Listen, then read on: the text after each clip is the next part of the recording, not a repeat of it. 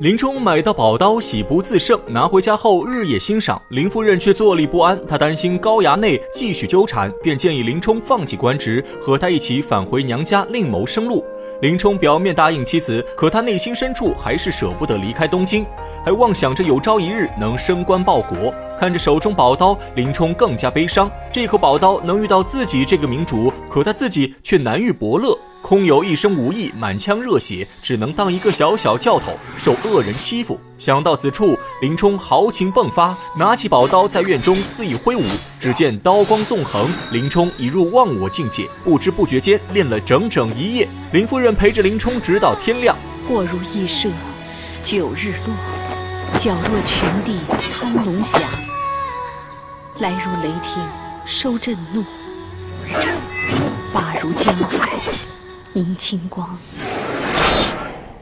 林夫人和林冲结婚多年，二人早就心意相通。林夫人知道林冲心思，于是决定继续留在东京。林冲深受感动，直接将林夫人拥入怀中。二人正在卿卿我我，陆谦带着几名随从进入府中，仇人相见，分外眼红。林冲拿起宝刀就要斩杀陆谦，谁知陆谦却扑通一声跪倒在地，表示自己是被高衙内胁迫，才不得已陷害林冲。如今他良心发现，把高衙内做的丑事告诉高俅，为林冲伸冤。高俅听后大怒，让林冲拿着宝刀去太尉府，借着比刀之名，高俅要严惩高衙内，还林冲一个公道。为了让林冲彻底相信，陆谦还拿出一纸证书，上面写着：如果自己被林冲杀死，纯属自愿。陆谦说完，便跪在原地闭目等死。林冲心地善良、优柔寡断。他虽然痛恨陆谦卖友求荣，但也被陆谦一席话打动，决定饶过陆谦，带着宝刀赶往太尉府。两个侍卫引着林冲一路前行，走到太尉府的一处后堂，梁侍卫让林冲在屋外等候。他们进去通报高俅。林冲在外面苦苦等候半天，正在焦急之时，听到屋内有人呼喊，让林冲进来说话。林冲不知是计，抱刀进入屋中，却不见一个人影。林冲四处打量一番，正看到屋中挂着一幅白虎画像，上面还有一张牌匾，写着四个大字“白虎节堂”。林冲一看，大惊失色，刚想跑出屋外，高俅从屏风后面转出，大声喝住林冲，指责他没有上报，便私自带刀进入白虎节堂，妄想刺杀自己。高俅话音刚落，旁边早已冲出一帮侍卫，将林冲围在中央。原来白虎节堂是太尉商议军机大事的地方，属于军事重地，有律法规定，不经过允许，任何人不准擅自携带武器进入白虎节堂。林冲也知犯下重罪，跪在原地不敢反抗，任由官兵逮捕。林冲解释说是陆谦通知自己前来，此时陆谦却从高俅身后走出，表示自己从未说过此话。事到如今，林冲才反应过来，自己一时大意，又中了陆谦的圈套。可现在悔之晚矣，罪名已经成立，林冲被押入大牢，等候处决。这正是豹子头误入白虎堂的故事，充分说明交友需谨慎。有些人表面忠肝义胆，两肋拔刀，暗地里却心怀叵测，阴险毒辣。俗话说，害人之心不可有，防人之心不可无。林冲入狱后，林夫人为了凑钱打点官司，将自己嫁妆和家中所有值钱的东西全部变卖。昔日的小康家庭瞬间变得家徒四壁，一贫如洗。俗话说，金钱能使鬼推磨。林夫人散尽家财，终于保住林冲性命。可林冲在牢中却免不了一顿皮肉之苦，被打得皮开肉绽，鲜血直流。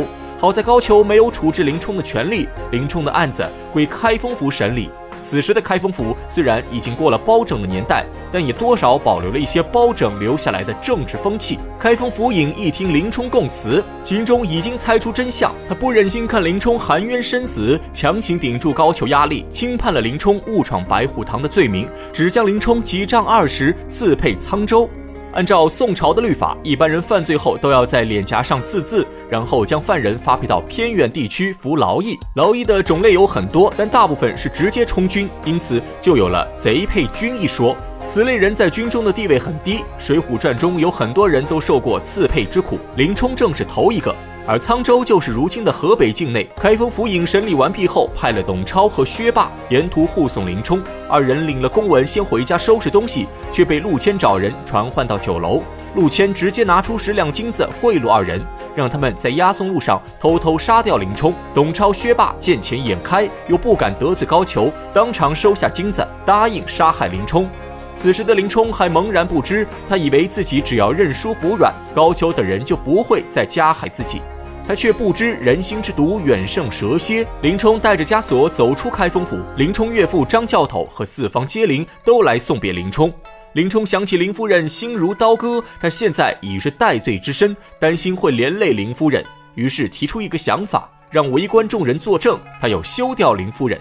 张教头也是一个明理之人，他清楚林冲是受到奸人陷害，劝说林冲先到沧州避难。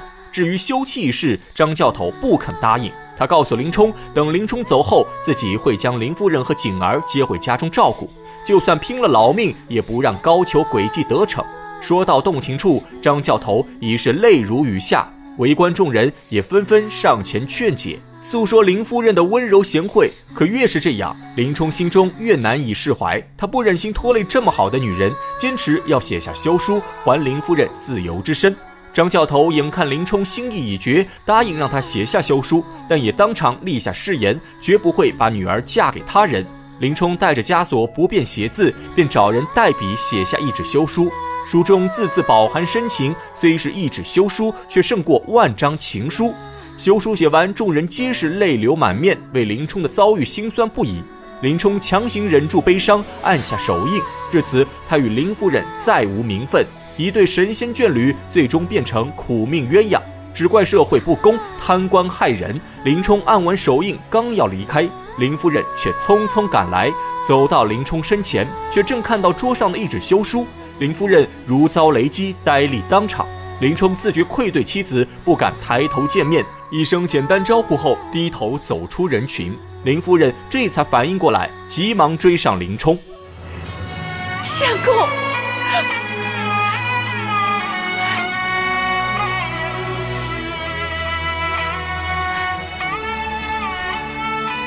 相公，你走一天，我等你一天；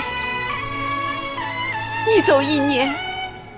我等你一年，你走一辈子，我就等你一辈子。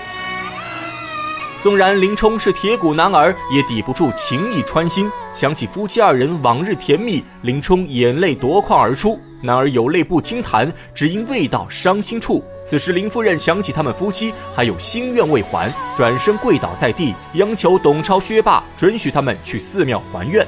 周围众人也纷纷跪地求情，董超无奈，只能押着林冲先赶往大相国寺。看着妻子跪在佛像前诚心还愿，林冲不忍再让她遭受离别之苦，于是决定不告而别。临走时，回头再望一眼佛像前的那个身影，林冲心痛如绞，只这一眼道尽万般心酸无奈；只这一眼，钢铁英雄化作绕指温柔；只这一眼，但愿爱人安康，另寻幸福。